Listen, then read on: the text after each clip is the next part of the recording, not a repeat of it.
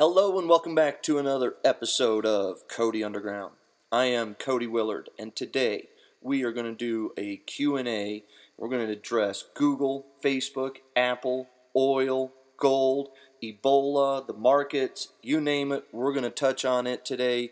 Let's jump right in. It has been crazy ugly out there for the most part of this week. This afternoon, markets are bouncing, but they're still down huge from the recent highs and down huge from where they opened the week, frankly, on Monday. That's part of the cycle, though. If the reason, think of it this way if the reason the market is selling off the last 5% or so is because of Ebola concerns, then I would expect to bounce back to new highs relatively quickly. I pray that the Ebola, and I do believe that the Ebola spread will be contained, and I certainly wouldn't sell um, my general stocks or technology stock um, off of concerns about it, although I do think it is impacting the economy already, impacting people's travel plans. Um, if there's an economic or financial black swan, including if this Ebola spreads further, then it's going to be a long way down in the markets. That's just the way it is. It's also part of the cycles. That all being said, I am indeed putting a little money to work this week as I had raised cash at much higher levels basically all year, selling, as I talk about all the time, when markets are at all time highs and when my stocks are up in a straight line, as they sometimes are, I trim down, maybe sell one third or one fourth or one fifth of my position, and then I have some cash and some flexibility to add to it later if there's, like there is right now, a uh, serious meltdown going on. Easy does it though. Scaling in with tranches is my approach this week as usual. So I've been scaling in this week to some uh, some of the stocks that I'd recently trimmed, including Google, which I think is having a fantastic, perhaps blowout quarter as it's monetizing YouTube and Android, and Facebook. I think they're monetizing the heck out of their user base, and I'll talk more about that in a second. I did tranche in a little bit more on Wednesday when the markets were down, when the Dow was down 400 points. Again, I, you know, not like I'm drawing a line in the sand. I like to scale into my positions. So here's the first question today. Cody, Facebook is one of your largest holdings, and I read on tradingwithcody.com. These questions and answers today are all coming from my tradingwithcody.com live Q&A chat that we do every Wednesday. So sign up at tradingwithcody.com.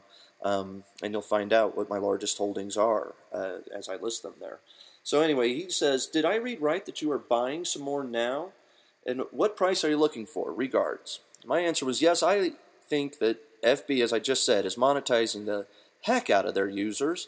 And I think there's upside to the fundamentals near term and long term too. Earnings report from Facebook is next Tuesday, and I'm admittedly nervous about it. Speaking of which, buying Facebook right now is hard. Go to Scutify.com or MarketWatch.com and read my latest article about why making the hardest trade is usually the right one. Google Cody Willard hardest trade, you'll find it. Um, next question, Cody. What happens to Facebook stock? Oh, and what, what about a price am I looking for? I don't ever give price targets on a stock like Facebook, which I just think has unlimited potential in years ahead. I bought Apple at a dollar a share 11 years ago. If I'd given a price target of three dollars at it, I'd you know be out of it. I wouldn't have held it this long. So I don't put price targets on.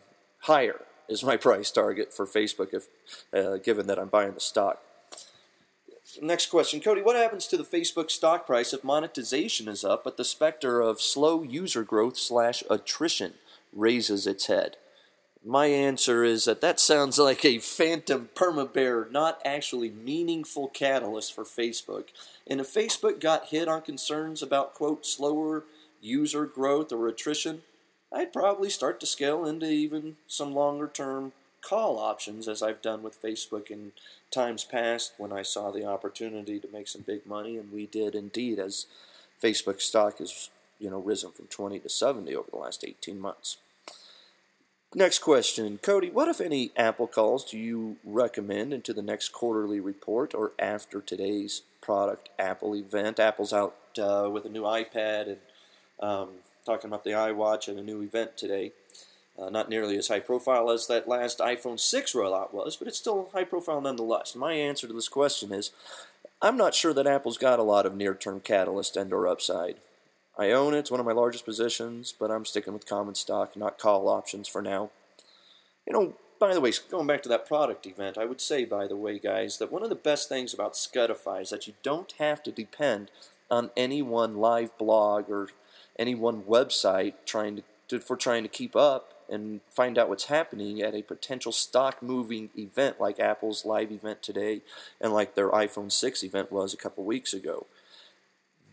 Um, you just come to Scutify.com, open the Scutify app, watch the latest news about Apple's event as Scutify pulls all the live blogs about the event from all the major mainstream media and good and other good um, news sources for you.